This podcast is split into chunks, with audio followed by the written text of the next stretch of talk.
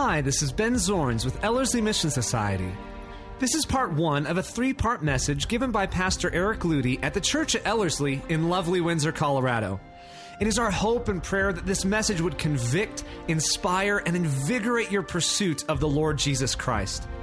We also want you to know that should you ever have any questions or comments regarding any of the ministries here at Ellerslie, we are always happy to provide answers and receive feedback. Simply contact us at info at ellerslie.com or give us a call at 970 686 9022. We really would love to hear from you. Enjoy the message, and may your faith and love in Jesus grow larger as you listen.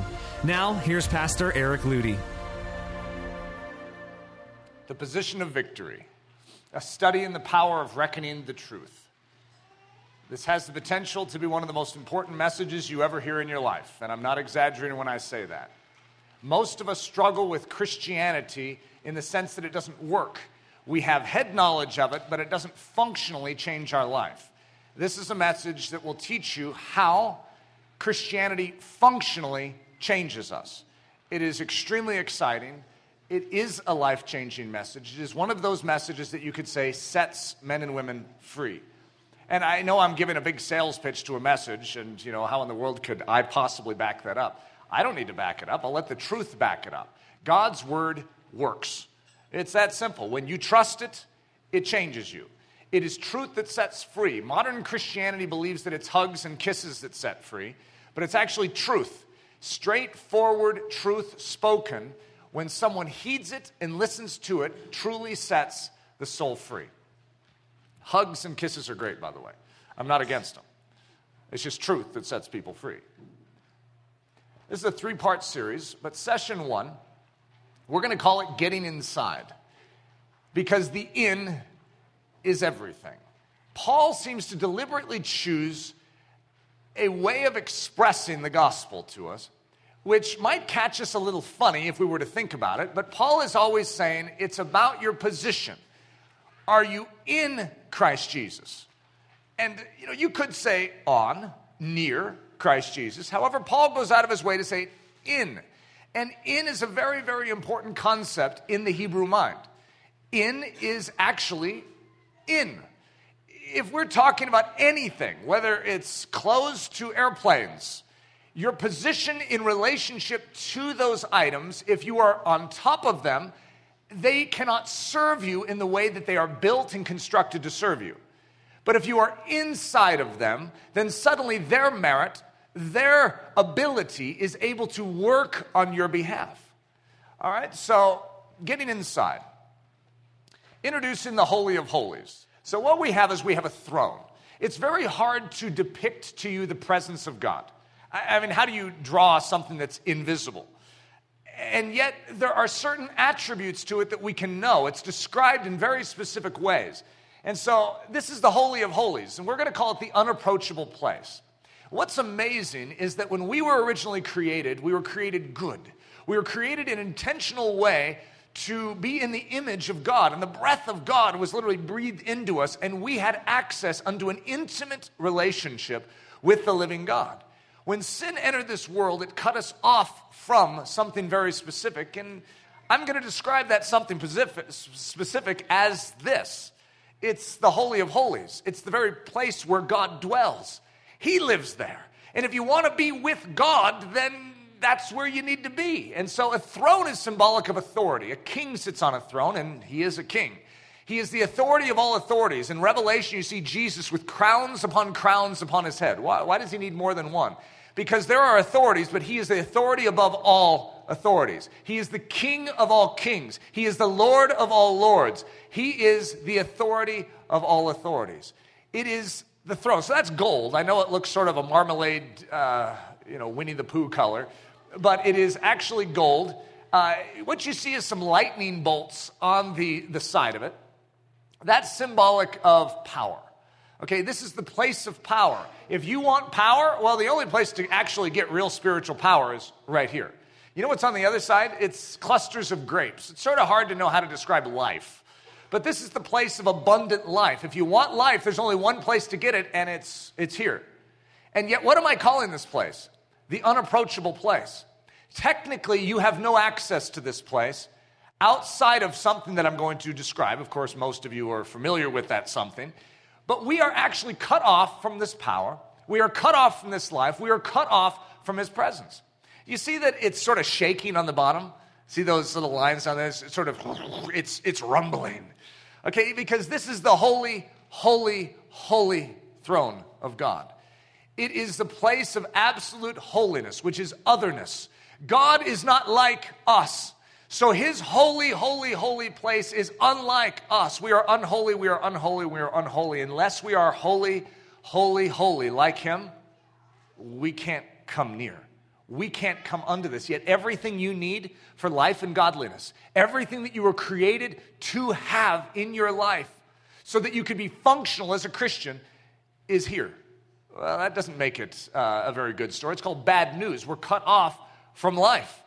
See, this isn't bad news in and of itself, but it's bad news to find out that, oh, okay, well, how do I get there? Can I, can I go there? No, you can't. There is no access for you unless you're perfectly righteous, you're perfectly holy, and you are like God. You see, He created you in His image, and so show it. Demonstrate the way you're supposed to be, the way He created you to have fellowship with Him. And so we dig in our own pockets and we're like, ah, ah, all right, I don't have anything. We have dust, we have lint. That's all we have is human lint to offer. And we're like, uh, God, I, I, I can't. So God makes a way for us. And when He's making a way, it's such an interesting thought, but I, am going to introduce you to. I know it's a little uh, cliche to use a heart for love. But you know what? That, that at least makes sense to us. So excuse the, uh, the cliche here. But we have a God who sits on this throne and he is motivated by something different than most of us. Most of us are just selfish. That's how we live. We are about us. God is not just about himself, he is about others, which is such an amazing thought to think that God actually thinks about the well being of others. It's called love, where he considers others as more important. How, could, how could anyone even think this thought? And yet, God is built of the stuff, He is love. And so, what we call this place is not just the Holy of Holies, but it's the throne of grace. Everything you need for life is actually in Him. But what's amazing is, He wants to give it to you. The gospel hinges on the fact not just that God is who He is. Oh, wow, He sits enthroned on high and He is almighty. He is holy, holy, holy. But that He is also motivated. He is a rewarder of those who will diligently seek Him. He is after our best interests. He's love. For God so loved now, how do you get to that love? How do you get to that throne? God says, I'm making a way for you. And so, what does He give? He gives the law. Uh, excuse me, God, but that's not going to get me there. What God is showing is that this is the only way to me. And so he gave his law. Now, that's the Ten Commandments. I know, again, a little cliche version of it. I don't know that it was actually shaped that way. But for our sakes, to make it as easy to understand, God gave us the law, and He says, if you can match the law, then, and you, it's, it's almost like a portal. It's like a keyhole. If we can go through this entry, He says, if you can match this, then you can get to my heart, you can get to my throne of grace, and you can enter into the holy of holy presence of God. And so He sets it out before us. Now, He already knows what the answer is, but we don't know the answer. You see, we don't recognize that we are unlike God. So He gives us the law, and He says, Can you enter? You have to prove perfectly righteous. You have to prove perfect agreement with this behavior. You see, God's law is merely an enunciation of who He is. And yet, when we try and get through the law and we try and fit in through these Ten Commandments, we can't get through. God already knew we couldn't get through because He's preparing a way. There's only one way through. And what He begins to show us is, first of all, that He is not like us, but that because of His love, and because of our need for a perfect, all satisfying sacrifice, He has made a way. And it is shaped like a cross. And that cross can actually carry us through the law of God into that heart. However, this law, this sacrifice has to be perfect and satisfying. It has to be a lamb without blemish, without a broken bone. It has to be spotless. You see, God is setting the stage for us to understand what we, what we know as the gospel. He is saying there is a way through the law, but it has to be the perfect sacrifice. This cross, this offering, is the only one that will truly satisfy me. It must fit right through there. And so you can come up with all other sorts of sacrifices and try and fit them through the law, in and through this nice little hole, but there's only one thing that would fit, and it's the cross. The cross is the only thing that can fit through the law and get us into the presence of God. However, we can try and whip that up ourselves. We can't pull off the cross. I can't. I know you can. I'm, I'm just breaking it to us simply. We can't do this. So even though God is making it clear, the perfect atoning sacrifice, if you can come up with an, a propitiation that would be just and satisfying to God, that would be perfectly fitting, I can get you through the law. But he breaks it to us as gently as he can, but you can't do it. Which is why I'm going to send someone to you who can. And here we see is that there is a way in and through the cross in and through the law, and that is a man. One man will come, and the Old Testament talks about this man over and over and over again. He's the Messiah, who is Emmanuel, who will be God with us. And his goings forth are from of old and from of everlasting. He is not just merely a man, though he will be born of a woman in the town of Bethlehem. He is more than a man, he is actually God. And this God man, who we know as Jesus Christ, the Messiah, the anointed Christ of God, fits perfectly through that. You know, you take any other man and try and stick him through this hole on this cross, and he doesn't fit. It's only one man throughout all of history. It's like the key that goes into the lock and suddenly it works. Or it's like the, the cable. Have you ever had the wrong cable for your, your cell phone? You try and stick it in, it doesn't work. That's the way this is. God fits perfectly in, and suddenly it all comes together. You see, God has made a way in and through his Son and when you come unto the Son, the Son is the access point through the perfect sacrifice, the atoning work of God, through the law, perfectly satisfying the just demands of righteousness, into the very heart, the throne room of God, into the very Holy of Holies. But there is no other way. You cannot get to that throne any other way. So, how does this affect us? You see, Christianity must be made practical. Now, let's take a close look at this. Oh, by the way, the perfect fit. This is what I love about what it says in Hebrews. The perfect fit. Jesus Christ is, it says it was, it was fitting for this work. He fits right in there. Have you ever looked for the right puzzle piece? And you're like looking around on the table and nothing fits, and then finally you find Jesus. And you stick him into this puzzle, and guess what? He fits right in. And he takes you right in through the puzzle into the presence of God. Listen to this scripture. For such a high priest was fitting for us, who is holy, harmless, undefiled, separate from sinners, has become higher than the heavens. So you have to take a close look at this. You see, Jesus Christ has done it. He really has. But he has invited us into that presence. He started in that presence. Where did he come from? He came from that throne room. So the reason he came to this earth was not to just go back and say, hey guys, see, I did it. It's to actually become a carrying device for us because we have no access under the throne except through him.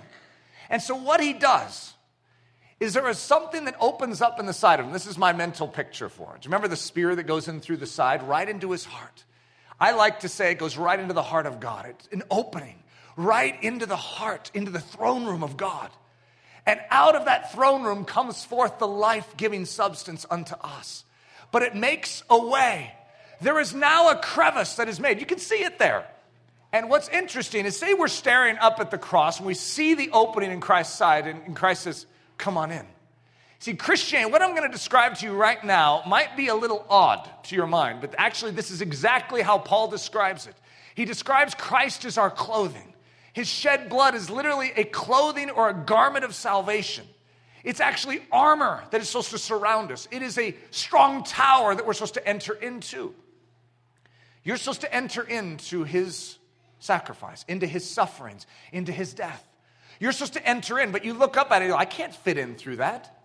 I'm a grown man, I can't fit in through that little hole. And God says, You're right. You need to become a lot smaller. You need to become like a little child.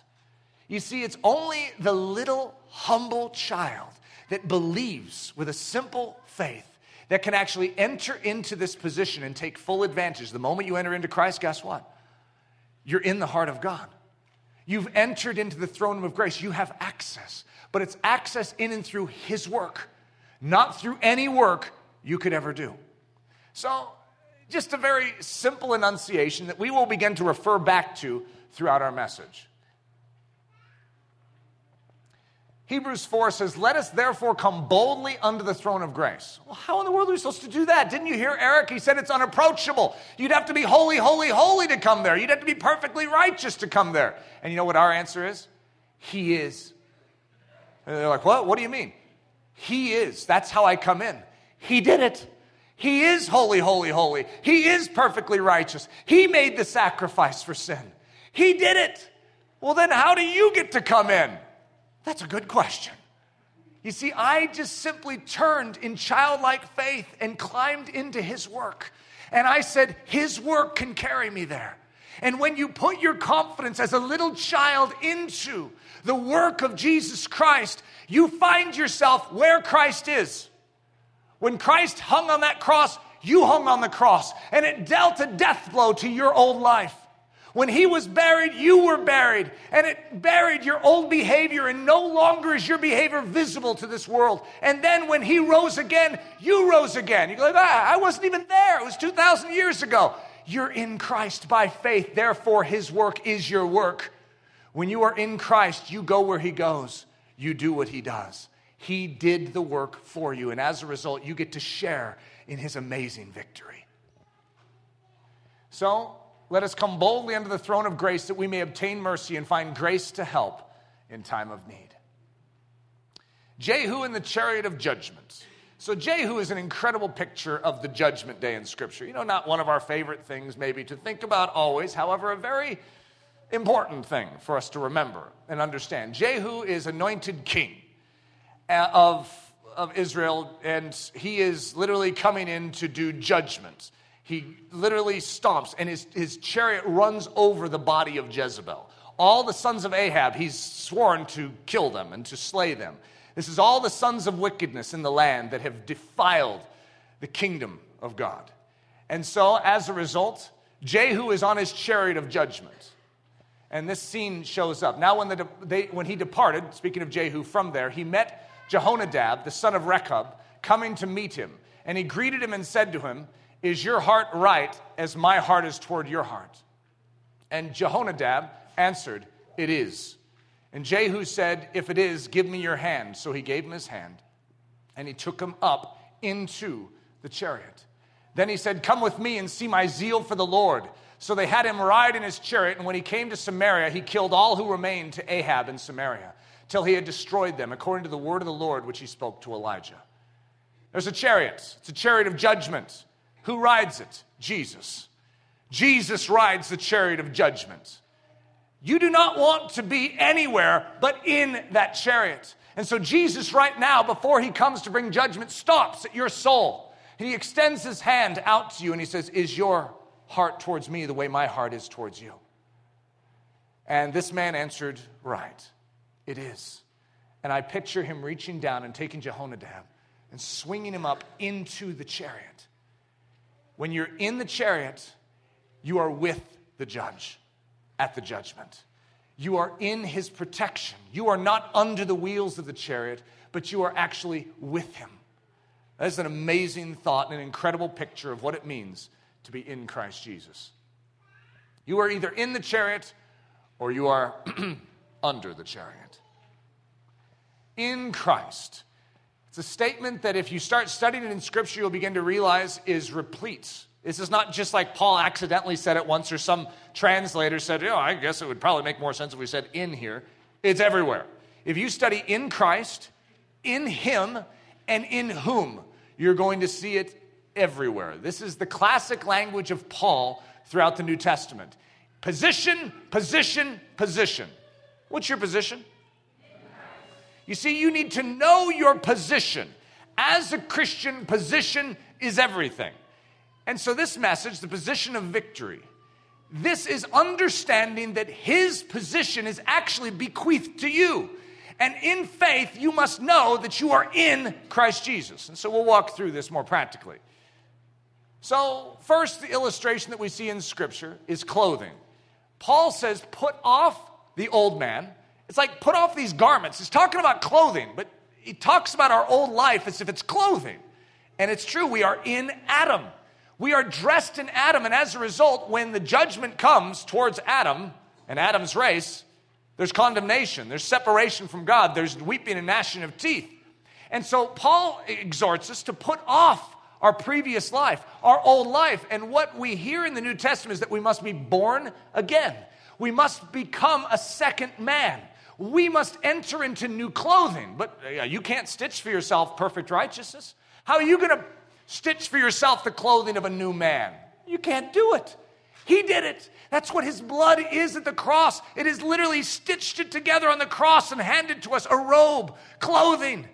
That when we are dressed in it, we are literally made new. And so, clothing. If, and I use this illustration at Ellerslie. If we have a pile of clothes over here, and you know they're nice clothes, and I even esteem them as nice clothes, and I'm standing, you know, a couple feet removed from them. They're my clothes, by the way. And so you're all a little awkward, going, uh, Eric, you're supposed to be in the clothes. And I'm like, what's the big deal, guys? I esteem the clothes.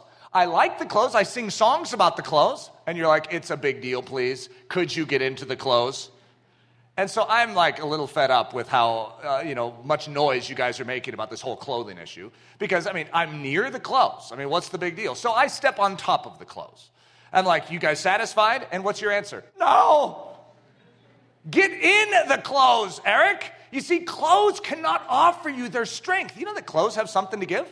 They really do. But when they're balled up on the floor and I'm standing on top of them, they are not able to give me their strength.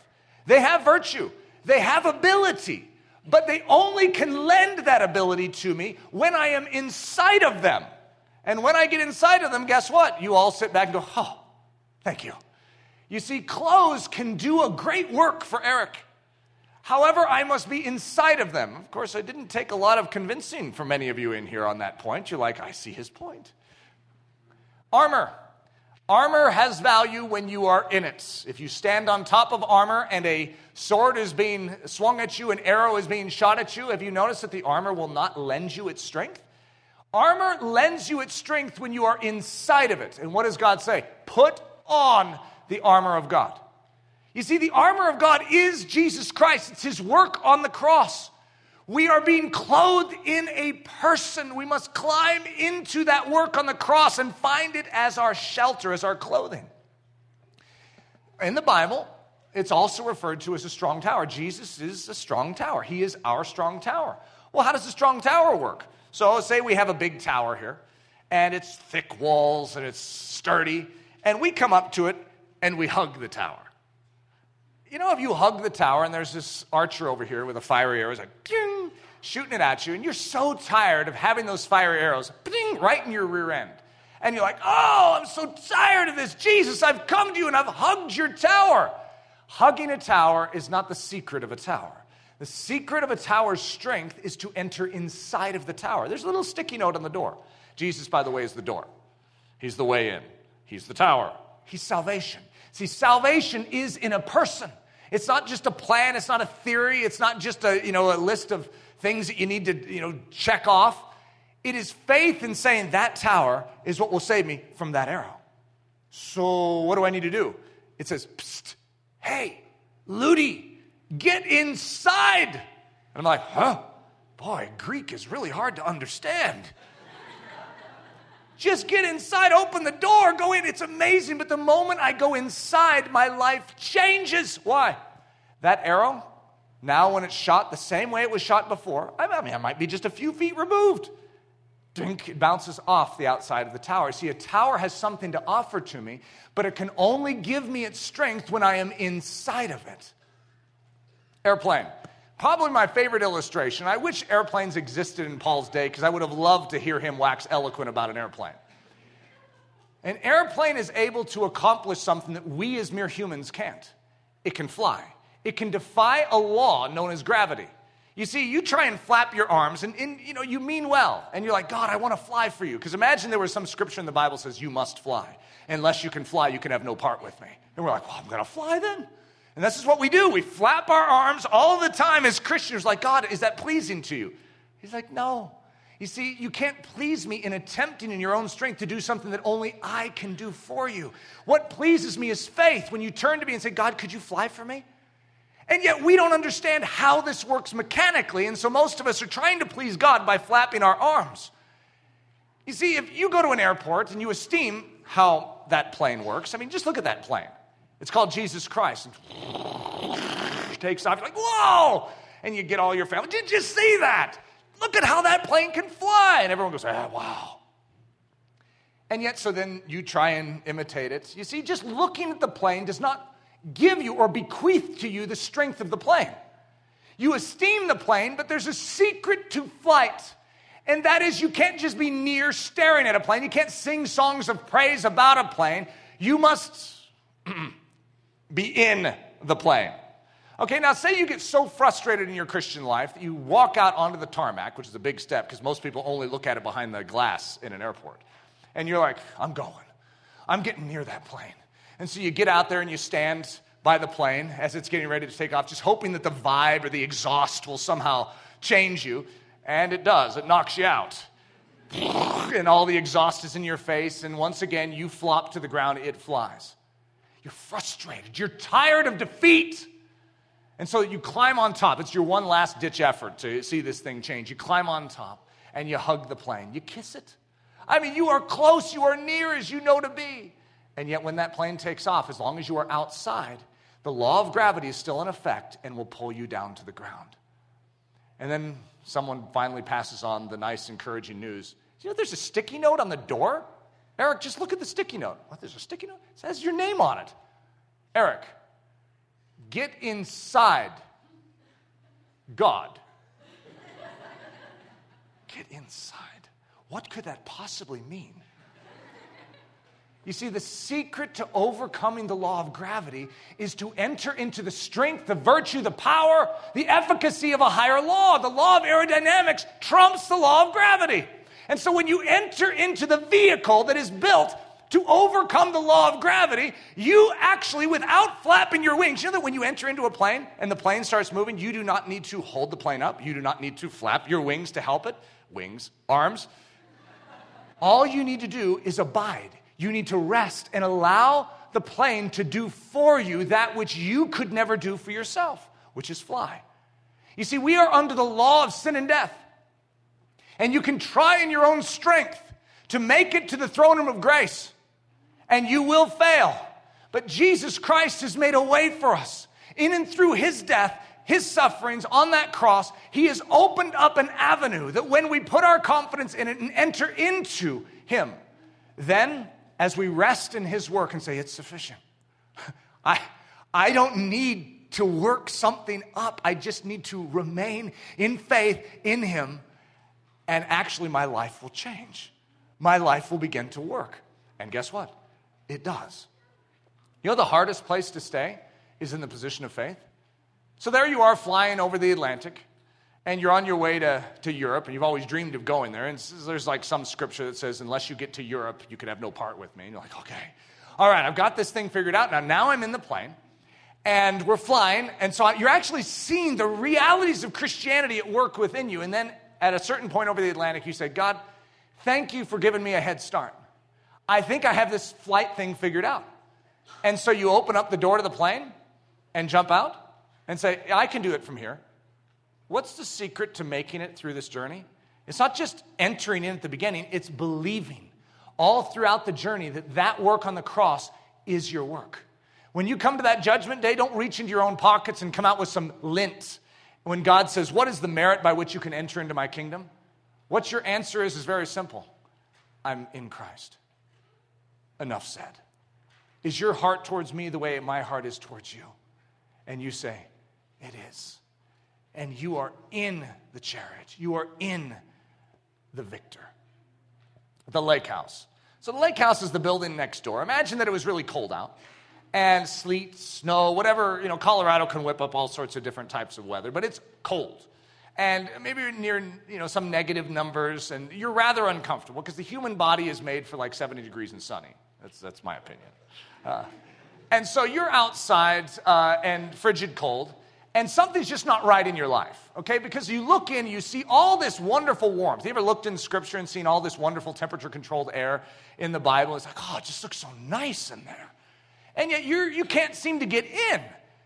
You feel you don't feel worthy either because you don't deserve to be in there. You don't have any invitation that you know of. And so yeah, you can understand that all these other people may be able to walk around and they'll be all happy and leap for joy. But there you are on the outs. Now, some of us actually have believed in Jesus, and we find ourselves in the grand house. We'll call it the lake house right now, in the grand house, and yet we don't feel worthy. And so, what do we do? We hang out in the coat closet and hide, just hoping that God will never find us until you know we get to heaven, and then He's like, "Oops, how'd you get here?" And we're like, uh, "It's too late. You can't change your mind now." And so we hang out in the coat closet. There's a whole bunch of you know coats in front of us, and we hide there with the brooms. But one day, you know, an Ellerslie student's going through looking for a broom and pushing the coats aside, and you're like, oh, you panic because your face is exposed. And they're like, what are you doing here? And you go, shh, don't, don't say anything. Please, just close the door again and leave me. I'm just trying to hang on. And they said, well, if you're in the house, did you know that the whole house belongs to you? No one can come into the house that isn't a son or a daughter. The whole house belongs. Eh, take my hand. Take my hand. Let me take you on a tour of all that is available to you in Christ. Wait till you see it. When you begin to recognize what is available to you, it's not just salvation from punishment in hell. I mean, that's, that's great. Don't get me wrong, that's wonderful. But that is the beginning of what is available to us in the person of Christ. Because everything that the Father bequeaths to Jesus, we have access to in Jesus Christ. So when you know your position, suddenly you rise up. And you're like, are, are you serious? And God says, very serious.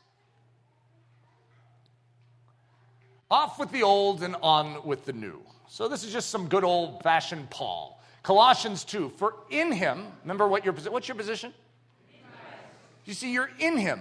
For in him dwells all the fullness of the Godhead bodily. And you are complete in him. What's your position? So if you're in Christ, that means you're complete in Him. I'm not asking you how you feel if you feel complete. I'm saying, what is the truth? The truth is saying that when you're in Him, you are made complete, which is the head of all principality and power. In whom? What's your position? So you're in Christ. You're in whom? In whom also you are circumcised with the circumcision made without hands. So don't try and pull off this circumcision on your own. You see, it's in Christ that you are circumcised with the circumcision that is made without hands, in the putting off of the body of sins of the flesh by the circumcision of Christ. So, how did you put off the old man?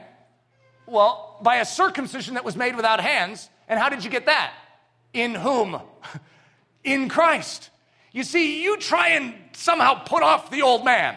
And yet, the way you put off the old man is by entering into Christ. Just wait till you hear this message, it's so exciting buried with him in baptism. It's like, well, I, I, I, was still alive when he, well, actually, I wasn't even born yet when he was buried. But how can I be buried with him 2,000 years ago when I'm like walking and moving around right now? You see, this is how the miracle of the gospel works. You know that Adam sinned way back in the day, and yet when Adam sinned, I was in him. I know that sounds strange. You need to know a little bit about genetics. Uh, however, when Adam sinned, I was in Adam. You know, I'm related to Adam. I, I, so are you, just in case you were very impressed with me. It's like, you, you're related to Adam? Yeah, I'm, I'm, I'm in his family tree. You see, I'm related to Adam, and so are you. And we were in Adam when he sinned. And so, therefore, when he sinned and he died, we all died. But when you enter into Christ by faith, when he is victorious, I'm victorious. When he triumphs on the cross, I triumph. When he cancels sin, uh, when he judges the flesh and nixes the power of the old man, uh, you see, I'm in him. And when I'm in him, it becomes mine.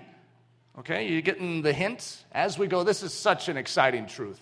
Buried with him in baptism, wherein also you are risen with him through the faith of the operation of God who has raised him from the dead. And you being dead in your sins and the uncircumcision of your flesh, hath he quickened, which means made alive, together with him, having forgiven you all trespasses. So, Paul again in Ephesians 4 that you put off concerning the former conversation the old man. You're supposed to put something off. You're supposed to put off Adam. Adam is the old man. You're either in Adam or you're in Christ. Adam is under judgment and condemnation. Christ is victorious, the perfect fulfillment of the law, satisfying in the presence of God, and you are able to enter. Big difference between the two. Lie not one to another, seeing that you have put off the old man with his deeds. That's just basic Christianity. We've all put off the old man with his deeds, haven't we? And some of us are saying, I didn't even know I was supposed to. You see, this is basic Christianity.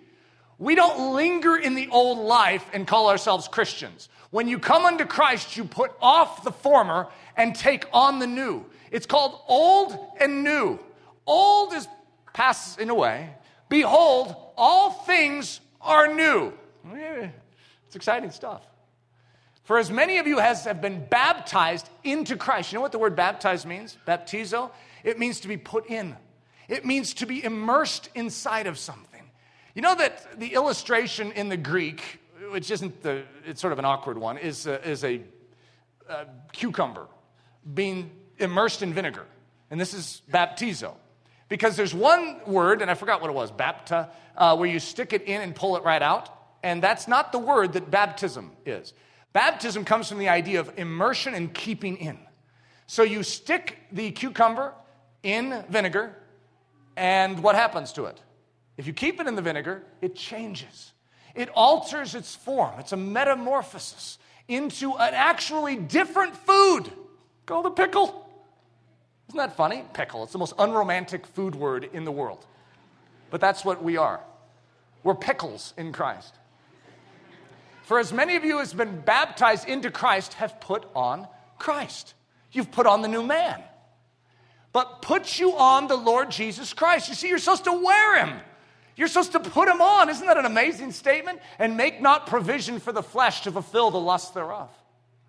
I will, this is the foreshadow of the gospel. This is so amazing in Isaiah 61. I will greatly rejoice. Where are you going to greatly rejoice? What's your position? I will greatly rejoice in the Lord. My soul shall be joyful in my God, for he has clothed me with the garments of salvation. He has covered me with the robe of righteousness. That's a picture of the cross in Isaiah 61. Thank you so much for listening to part one of this three part message by Pastor Eric Ludy, pastor at the Church at Ellerslie in Windsor, Colorado. Please feel free to make copies of this message, but do not charge for these copies or alter their content in any way without express written permission. If you have any questions, comments, or just need more information about Ellerslie, please visit our website at www.ellerslie.com. Again, that website is www.ellerslie.com. For Ellerslie Mission Society, this is Ben Zorns, cheering you on as Christ cultivates his set apart life within you.